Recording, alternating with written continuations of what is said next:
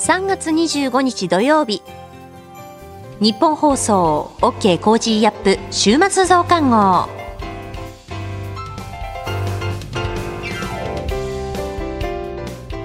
ニッポン放送アナウンサーの新行市佳です。OK Cozy up 週末増刊号。今週の放送でセレクトした聞きどころ今後のニュースの予定を紹介していくプログラムです。番組の後半は Cozy up コメンテーターがゲストと対談するコーナー。今月はジャーナリストの須田慎一郎さんと軍事ジャーナリストの井上和彦さんです。今週もお付き合いください。私新行今週お休みをいただいていますのでここからは内田雄基アナウンサーが担当します。今週取り上げたニュースですが岸田総理大臣がインドを訪問モディ首相と会談。スイスの金融大手 UBS が経営悪化のクレディ・スイスを買収。台湾の馬英九前総統中国訪問へ。岸田総理ウクライナ電撃訪問。ゼレンスキー大統領と会談。G7 広島サミット。ゼレンスキー大統領がオンライン参加を表明。アメリカ FRB のパウエル議長が0.25%の利上げを発表。WBC 侍ジャパン宿敵アメリカを破り3大会ぶり3回目の優勝。ガーシー元議員に外務省が旅券返納命令。こういったニュースを取り上げました。さて今週の聞きどころですが3月23日木曜日に第一生命経済研究所首席エコノミストの長浜俊弘さん。給料が上がらないのは円安のせいなのか。詳しい解説と今熊本で景気がアップしているというお話を伺いました。それでは今週のプレイバーク。給料が上がらないのは円安のせいですか？を長浜敏弘さんと読み解く。今まで通り頑張ってるのになんで豊かになれないのか、あらゆるものの価格が上がっているのになぜ給料が上がっていかないのか、えー、この時間はみんなが思っている日本経済低迷の疑問について長浜さんと考えます。で、この見出しはですね、はい、えー、長浜さんのご著書からいただきました。えー、PHP 研究所から給料が上がらないのは円安のせいですか？というね、えー、ご本を出版されていらっしゃいます。で、帯にはね、違いますっていうふうに大きく書いてますけれども、はいはいうん、円安、悪い円安論みたいなものが、えー、やたら言われますね、ここのところ。そうですね。だからこれ違いますの答えは、はい、アベノミクス以前の円高のせいで給料が上がらないっていうのが正解ですね。おー。はいこれ円高なんて言うと、その円が高く評価されてるんだ、素晴らしいじゃないか、はい、みたいなことを言う人がいます。が。はい、だ逆に言うと、だから今回賃上げで一番やっぱり象徴的だったのって、はい、ファーストリテイリングが最大4割賃上げって出たじゃないですか。ええ、あれって結局その、グローバル展開してるんで、はい、国際比較で日本の従業員の給料が安すぎたから、国際標準に戻すってことであれだけ上がったってことは、それは円安がむしろ賃金のプラスで効いてるわけですよね。はい、で今回の自動車産業なんかも満額回答、春闘でやってるわけですけども、はい、なんでコロナでこれだけ苦しいのに、あの自動車が半導体がなくて作れない状況なのに、賃上げできるかって、結局、円安でものすごい儲けが出てるからであって、むしろあの円安の方が給料が上がる。っていうのは、これはマクロ経済学の常識なんですね。はい、確かにね、あの、同じ、え、日本円で同じ金額のままだと、ドル換算したときには、まあ、目減りしちゃうわけですよね。はいはい、だから上げないと、これは同じレベルにすらいかないと。そうです。で、さらに言うと、円高になっちゃうと、はい、確かに輸入品安くなるかもしれないですけども、えー、まあ、そもそもそれって海外の方が安くなっちゃうけど、どんどんどんどん輸入が増えると、国内で作ったものが、売れないじゃないですか。で結局海外から輸入したものってあの払った分のお金の相当な部分が海外に出ていくことになるわけですから、はい、ってことからすると、まあそうですね、基本的に円安、えー、ただ今回はさすがにやっぱり150円超えっていうのは円安は 行き過ぎて、まあやっぱり円安でダメージを受けちゃうあの業種なんかもありますから、はい、まあそこはちょっと行き過ぎたかもしれませんけど、ただ基本的にじゃあ円高の方がいいのかっていうと、はい、まあそうではないという。ことですね。はい、確かにその、まあ、あの、一時期150円を見るみたいな展開になった時に、はいはい、えー、これじゃ商売やっていけないよっていう人たちが、ことさらこう、メディアで取り上げられたっていうのがあって、これ、実はその裏で輸出関連の企業、すげえ利益出してたって話ですもんね。そうですね。だから、あれですよ。そういった意味では、国の税収もものすごい為替に影響を受けて、やっぱ円安だとめちゃめちゃ税収が増えるんですね。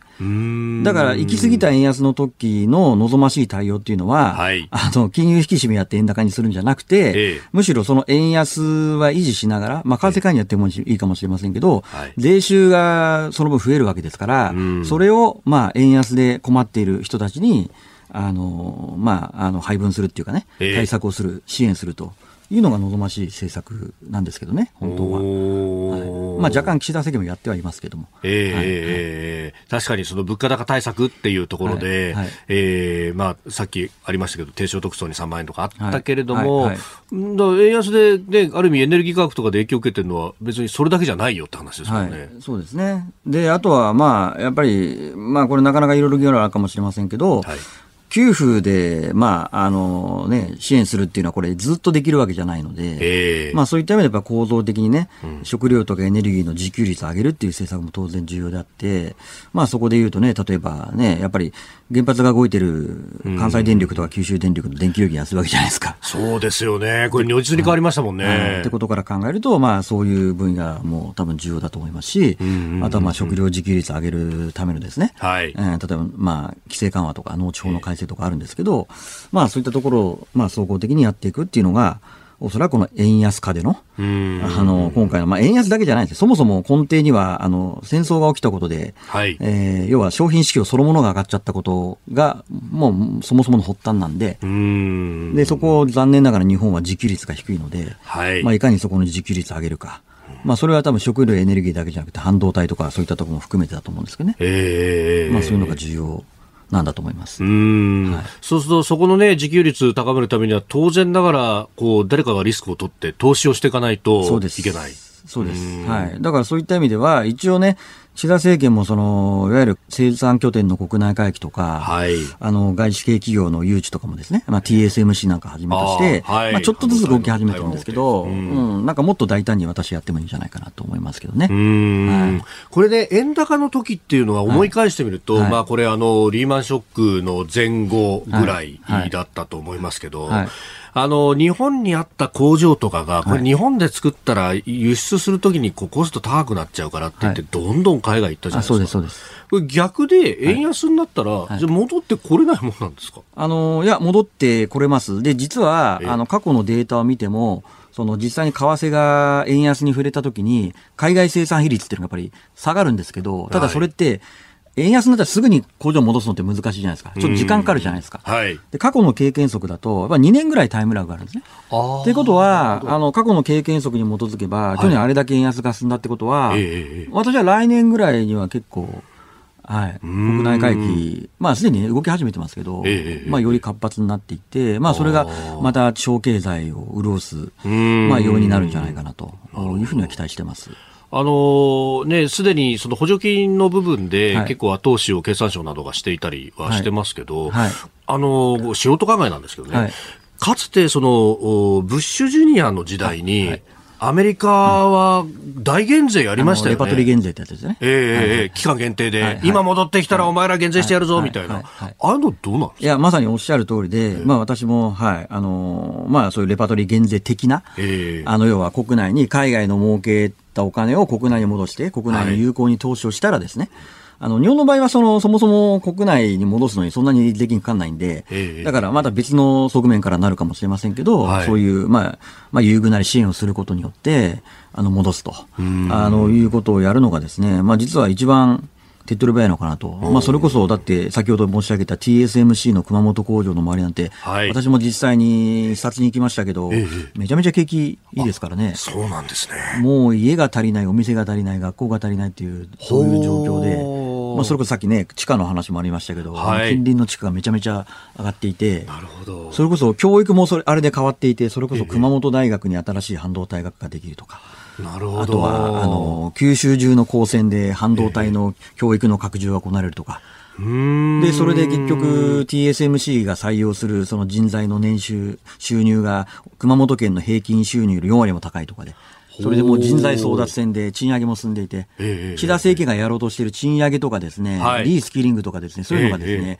TSMC が一社入ってくるだけで、もう勝手にそれが。勝手に残ってるんですよ。だからそんなね、あの、賃上げ優遇税制なんかやるぐらいであれば、はい、もっと国内に企業、生産拠点を戻す方に、えー、力を入れた方が、多分あのやろうとしているところが進みやすいんじゃないかなと私は思ってます。確かに、そのリスキリングだとか教育拡充っていうのは、これ、大学の先生なんかも言いますけど、はい、結局、その先でどこに就職できるかみたいなのがなかったら、はい、学生たちは来ないんだよ、そもそも論としてって話しますもんね。そうです。でそれこそ今働いてる人も、リスキリングです、えー、何かの資格を取りました、えー、で、仕事変わりませんってなったら、別にあんまり変わらないわけですよね。そのスキルを生かして、いかにこうもっといい待遇のいいところにね、えー職を移すか、まあ、社内でもあの職を変えるかっていうのもあるかもしれませんけど、まあ、そうしないとやっぱりなかなか賃金って上がっていかないので。やっぱりそういう状況を作るためには、私はもうそれこそ外圧って私は言ってますけど、はい、有力、うん、外外資系企業を国内行きしたり、生産拠点国内回帰して、もっと人材流動化させるってことが、まあ、重要なんじゃないかなと思いますね、はい、しかし TSMC の話というと熊本で何か起こってるんじゃないかっていうところまでは想像できるんですが、はいはい、それだけじゃなくても九州全体で教育が変わったりだとか波及効果ってのはすごいですね。だから私この前も鹿児島行ってびっくりしましたけどその、えー熊本の賃上げの影響が鹿児島にも波及してるみたいです。ほで、それも、それ以外でも、長崎でもですね、これ国内企業で、諫早のところに、ソニーと京セラの工場が今度できるんですね。へもうそれでも同じような感じで、その人材争奪戦、まあ IR もあるんですけどね、九州は、あの、長崎は。うん、それでやっぱ賃上げをもうせざるを得ないっていう企業経営者が悲鳴を上げてましたんで。はい、まあ、企業経営者は悲鳴を上げますけれども、これ、働いてる人からとったら、まあ、嬉しい悲鳴の部分ではあったりする。そうです。はい。はあ。いや、そういう景気のいい話をもう、全国各地で展開したいですよね。そうですね。まあ、あと、やっぱり、まあ、一つ重要なのは、やっぱりさっきもちょっと触れましたけど、はいまあ、九州、電気料金安いんで、まあ、それもあるんですよね。で、安定供給だし。びっくりしたのは、この東京電力管内に比べて4割ぐらい安いんじゃないですかね、前。ああ、この4割のコストが違うっていうのは、それこそ経営者にとっては全く別の世界ですよね。住んでる人もそうですね。東京住んでたら月平均9000円以上電気料金かかるんですけど、関西とか九州住んでたら5000円ぐらい住みますからね。全然違うですよ。全然違う、確かに。羨ましい。はいこの後はこれから1週間のニュースの予定と来週のコメンテーターを紹介。後半は番組コメンテーターの対談コーナーをお送りします。どうぞ最後までお楽しみください。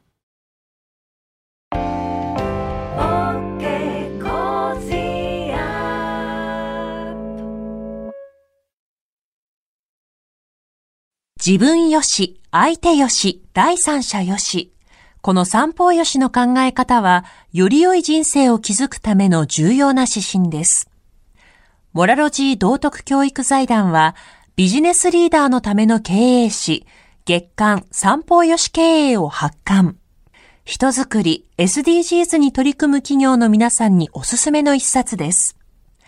お問い合わせいただいた方全員に、月刊三方よし経営の見本誌、さらに小冊子心に残る話ベストセレクションを漏れなくプレゼントしています。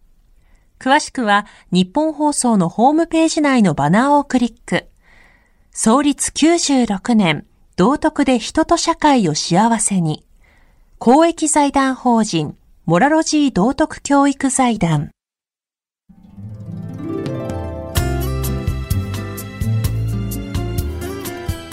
OK Cozy up 週末増刊号。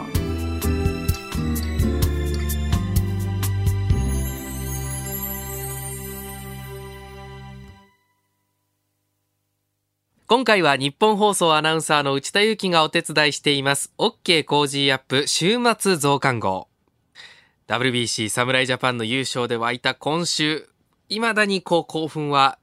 冷めませんがテレビのみならずラジオの実況中継をお聞きになった方もたくさんいらっしゃいました。日本放送では WBC 決勝の日本対アメリカ戦の中継をお送りしましたが瞬間最高シェア67.3%平均シェア61.1%を速報値で記録。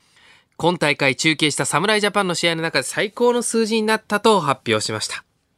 ラジコのライブでの同時接続最高数字は地上波での中継が日本放送だけということもありまして、2022年3月放送の FIFA ワールドカップカタール大会アジア最終予選の日本対オーストラリア戦で記録した数字を上回りまして、過去最高となりました。放送後1週間はまだラジコのタイムフリー機能を使ってお聞きいただけますので、感動をね、もう一度という方はぜひお聞きください。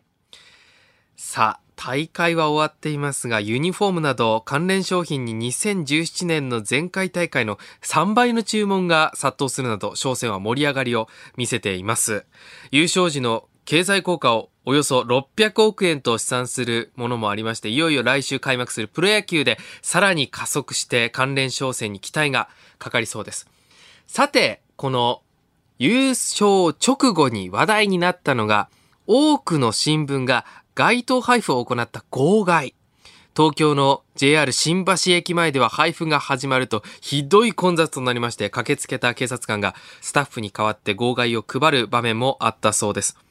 そう、この日本放送の最寄りのですね、有楽町駅の前でも配布があったんですが、私この配布があるということに気がつきませんで、えー、終わってからちょっと2時間ぐらい経ってから有楽町の駅の方に行ったんですね。そしたらもうちょっとどうやら人もまばらになってて、もうすでにこう、号外を握りしめた方なんか、ちらほらいたりして、あ、終わっちゃったかなと思ったんですけど、この、もらっていた方に、もう終わっちゃいましたってお話伺ったら、いや、これなんか10分ぐらいに、に一回さ、新聞社が来てさ、あの、配ってるから、もうちょっと待ってたら来るよ、なんて言われたんで、私待ってましたら、来ましてね。もうあの、両手に紙袋を持った男性の方がささっと来て本当にいきなり配り始めるんですよ。もうでもその紙袋を持ってる状態で皆さん気づくんですよね。ダーッと人が押し寄せて、もう本当めちゃくちゃはちゃめちゃです。私もその輪の中に入って、こう、もらいに行こうとしましたけど、後ろから、押さないでよっていうおばさんの声とか、奥の方からおじさんが、おい、列になった方がいいぞとか結構めちゃめちゃになってましてね。まあ、その中でも私、なんとかかんとか1枚だけもらって帰ったんです。これが産経新聞の号外だったんですけれども。で、これを持って、報道部にホクホクで行きましたよ。私号外もらってきましたよって言ったらですね、報道部のデスクの机の上に、すんごい熱い束になって、産経新聞の号外があるんです。あの、日本放送、富士産経グループですから、産経新聞から号外が出た場合、何部か来るんですね。で、今回、なんと100部ぐらいもらったそうで、分厚い産経新聞の束の前で、くちゃくちゃの産経新聞の公開を私、やった取ってきましたよって言ったんですけど、誰も、ふーん、みたいな感じで。全然、全然ヒーローになれませんでした。号外でね、ヒーローになろうと思ってましたけど、ダメでしたというお話でございました。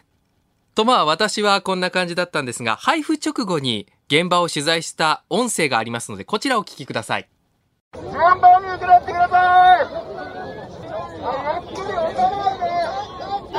え有楽町駅です。今号外が配布されているんですが人が発生しすぎて大パニックになっています。いややはり注目度がこれだけあったということでたくさんの人がもらいに来ていたんですね。さてまあ、WBC の熱、まだちょっと冷めてはいませんけれども、皆さんもう切り替えましょう。プロ野球が始まります。セリーグの6球団は3月31日に開幕しますが、パリーグは日本ハム対楽天戦のみ3月30日開幕です。侍ジャパンで世界一になった選手たちが自分のチームに戻って、そして今度は日本一になるためにしのぎを削る熱い戦いが待っています。ぜひ今シーズンもですね、日本放送でプロ野球中継お楽しみになってください。続いてこれからの予定をご紹介いたします。3月26日日曜日、統一地方選政令市長選告示。3月27日月曜日、パスポートの更新申請などをオンライン化する改正旅券法施行。文化庁が京都に移転し業務開始。3月28日火曜日、定例閣議。中国が主催し各国政治家や起業家が集う国際討論会白豪アジアフォーラム年次総会開催。サッカー国際親善試合日本対コロンビア。3月29日水曜日。第2回民主主義サミットオンラインで開催。3月30日木曜日。2022年10月から12月期のアメリカ GDP 確定値発表。プロ野球パリーグ開幕。3月31日金曜日定例閣議。小池知事定例会見。統一地方選。道府県議選。政令市議選。告示。2月の有効求人倍率。完全失業率。発表。2月のアメリカ個人消費支出。PCE 物価指数。発表。プロ野球セリーグ開幕。アメリカメジャーリーグ開幕4月1日土曜日子ども家庭庁発足国家公務員地方公務員の段階的な定年延長を開始続いて来週のコメンテーターのラインナップを紹介します3月27日月曜日評論家の宮崎哲也さん。28日火曜日、地政学戦略学者の奥山正史さん。29日水曜日、安全保障アナリストの日谷直明さん。30日木曜日、エコノミスト、福眼経済塾塾頭、エミン・ユルマズさん。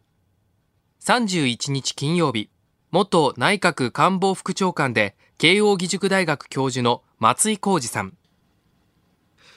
ここまでの情報は内田雄基がお伝えしました。内田アナウンサー、ありがとうございました。この後は、 Cozy up コメンテーターがゲストと対談するコーナー。今月はジャーナリストの須田慎一郎さんと軍事ジャーナリストの井上和彦さんです。今回が最終回です。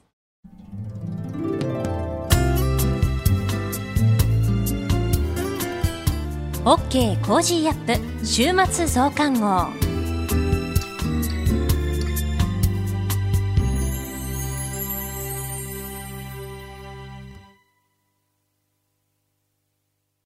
道徳って何だろう？思いやりって必要なの？その答えは道徳を考える月刊誌ニューモラルにあります。今や日本人の道徳力は世界からも大注目。さああなたも道徳を学びませんか？お問い合わせいただいた方全員に月刊ニューモラル、さらに小冊子心に残る話ベストセレクションを漏れなくプレゼントしています。月刊ニューモラルは創刊50年。日々の出来事をテーマに人間力が豊かになるエピソードが満載です。詳しくは日本放送ホームページ内のバナーをクリック。道徳で人と社会を幸せに。公益財団法人、モラロジー道徳教育財団。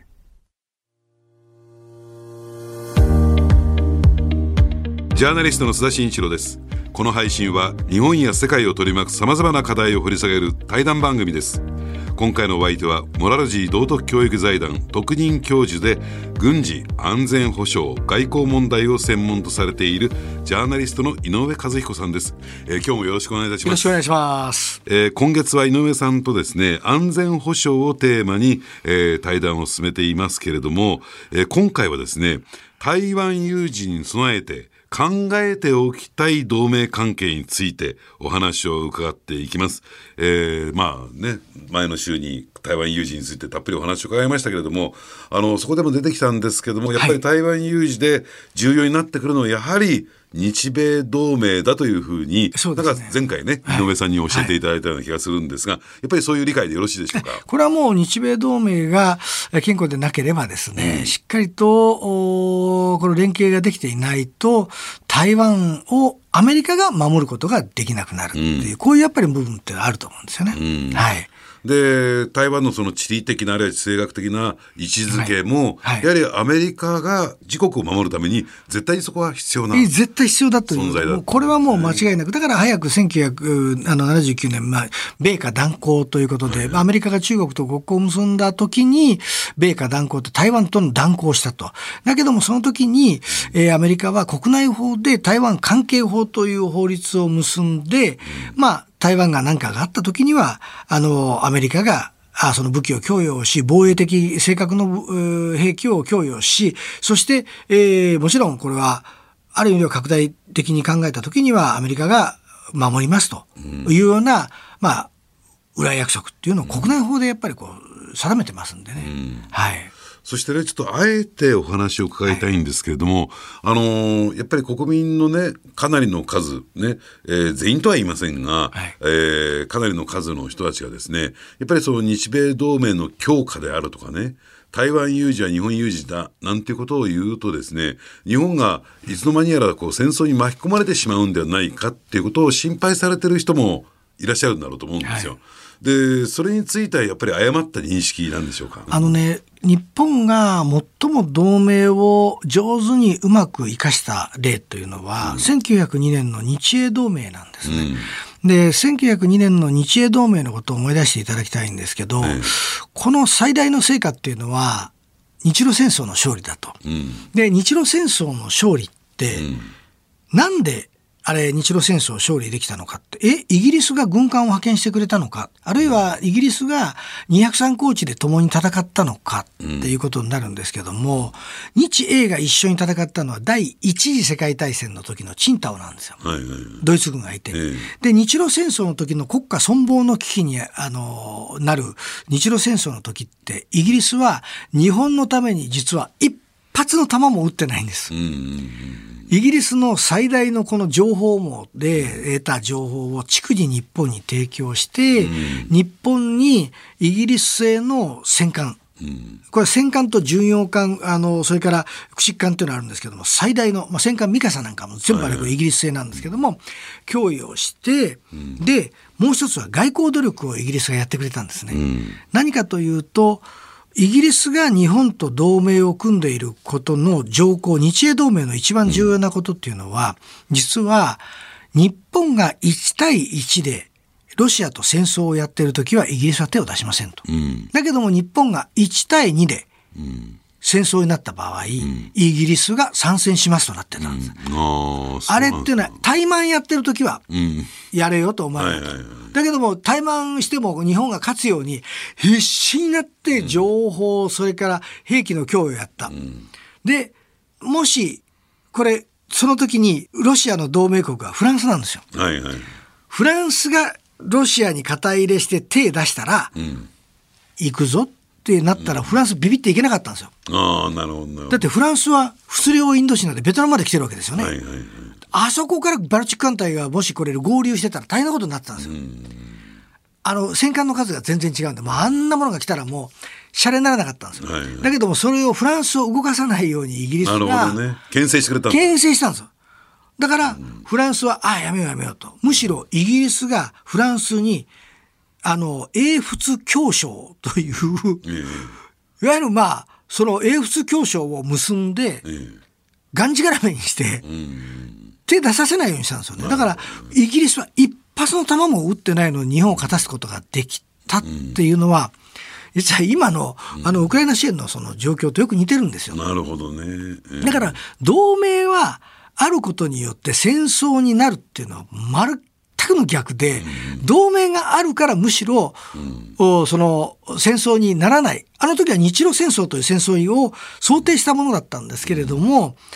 だけども、今の日米同盟が、これでよく似てる部分というのは、日米同盟があるから、あったからこそ、実は、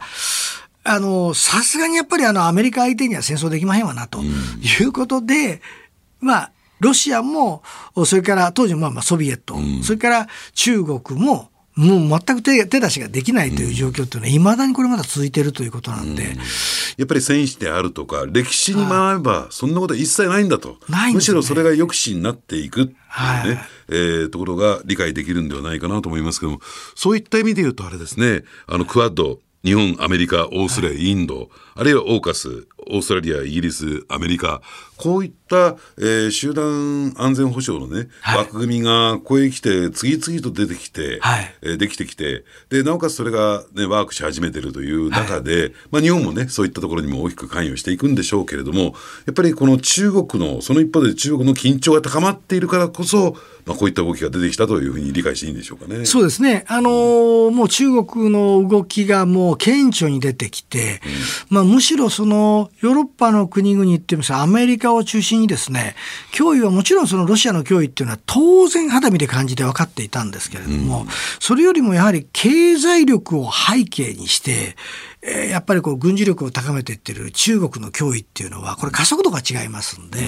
その意味では、やっぱりこう、太平洋方面でしっかりと連携しておかなければならないということで、オーストラリア、それからアメリカ、日本を軸として、うん、まあ、インドもちょっと今これ、えー、まあ、微妙な立場ですけども、まあ、入ってきたりしながら、えー、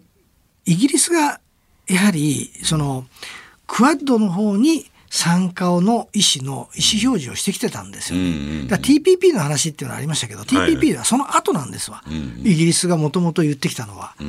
だからクアッドにへの参加っていうようなことっていうので、枠組みがこう、今、組み上げられようとしてるっていうのは、これも中国の脅威以外何もでもないと思います。うん。あそういった意味で言うと、その中国にとってみるとね、はい、やっぱりこれはどうなんですか、そういう枠組みが出てきたっていうのは、脅威なんですか？それとも、まあ、そんなもんだろうぐらいの、軽く見てるのか、どっちなんでしょう、これ。やっぱり私は、あの、その中国はですね、このこういった国々が、自ら、彼らから戦争を仕掛けてくる。要するに彼らっていうのは我々の方からって言うんですけども、いや、アメリカや日本やオーストラリアから中国に対して戦争を仕掛けるなんてことは100%ありえないと。だけども国内向けに自分たちの軍拡の口実としては、アメリカがいつその、この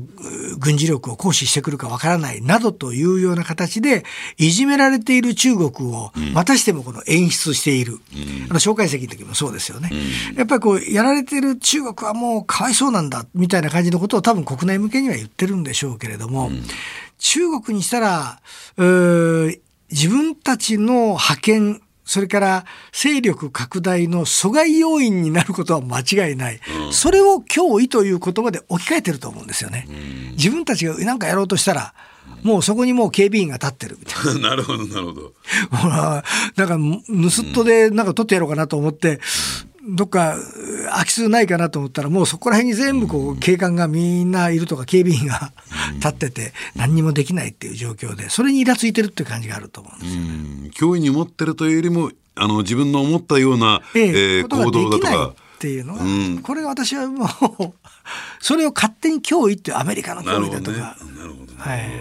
そういった意味で言うとね、はい、まあ、今回がちょっと最終回なんですけれども、はい、そういった中で日本が果たすべき役割、これぜひね、伺っておきたいんですけども、はい、井上さんにとって、今こういうね、国際状況の中で、えー、日本が果たすべき役割でどういったことがあると思いますか？誤解を恐れずに申し上げますけど、憲法を改正して、きちっと戦えて、うん、同盟の総務性、これをやっぱり実現しないと、私は世界第3位の経済大国日本が、うん。あ国際社会に対する責任っていうのは負えなくなると思うんですよ。うん、今回岸田さんとあのバイデン大統領の会談があった時に、うん、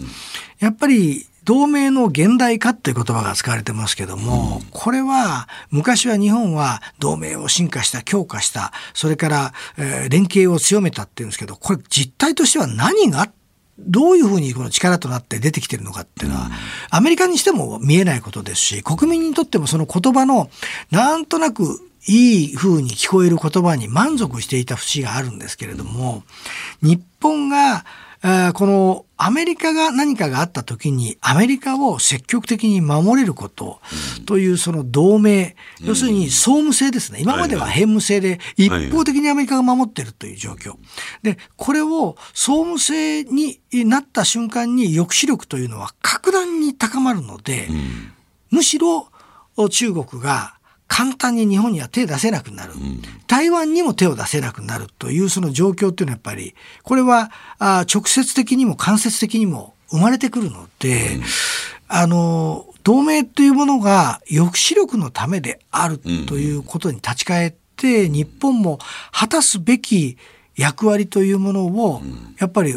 あの相応にやっぱりあの共有すべきだと、まあ思いますね。そ、そこはものすごく私は重要なことだと思います。だからその意味では、しっかりと、日本のみならず、世界の経済も世界の平和を守るために日本が主体的にこれから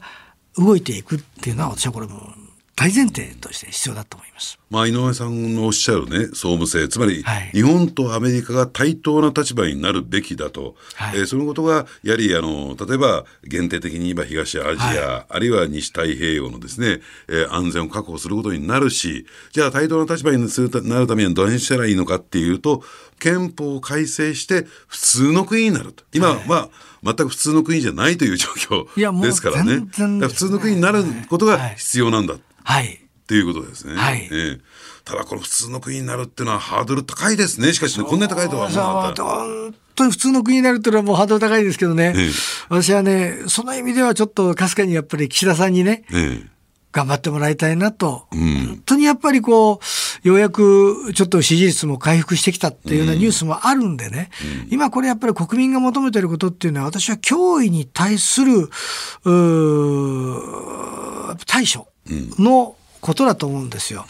今、彼の周りにあることで大きな問題となっているのは、やっぱり防衛力整備の問題と、この中国の脅威にどう対抗するんだっていうようなことだとか、いっぱいあの、国民が期待してることはあると思いますんでね。うん、もし聞いておられたら岸田さん、頑張ってください。まあ、あの、岸田さんもね、えー、自民党の党大会で、はい、この憲法改正については熱弁振るわれましてね。ねまあ、あの、あれが言葉だけじゃなくて、リップサービスだけじゃなくてね、実際に実行してもらうことをね、えー、ぜひにお願いしたいなと思いますよね。はい。はい、ぜひとも頑張っていただきたいと思います。はい。えー、今月は、モラロジー道徳教育財団特任教授でジャーナリストの井上和彦さんにお話を伺いました。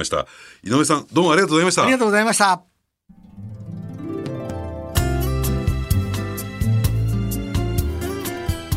OK Cozy up 週末増刊号。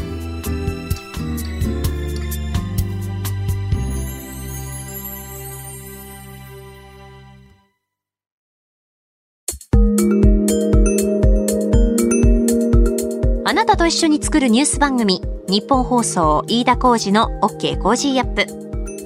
平日月曜日から金曜日朝6時から8時までの生放送でお届けしています。ぜひ FM 放送 AM 放送はもちろん radiko や radiko のタイムフリーでもお楽しみください。OK Cozy up 週末増刊号。ここまでのお相手はニッポン放送アナウンサーの新行市佳でした。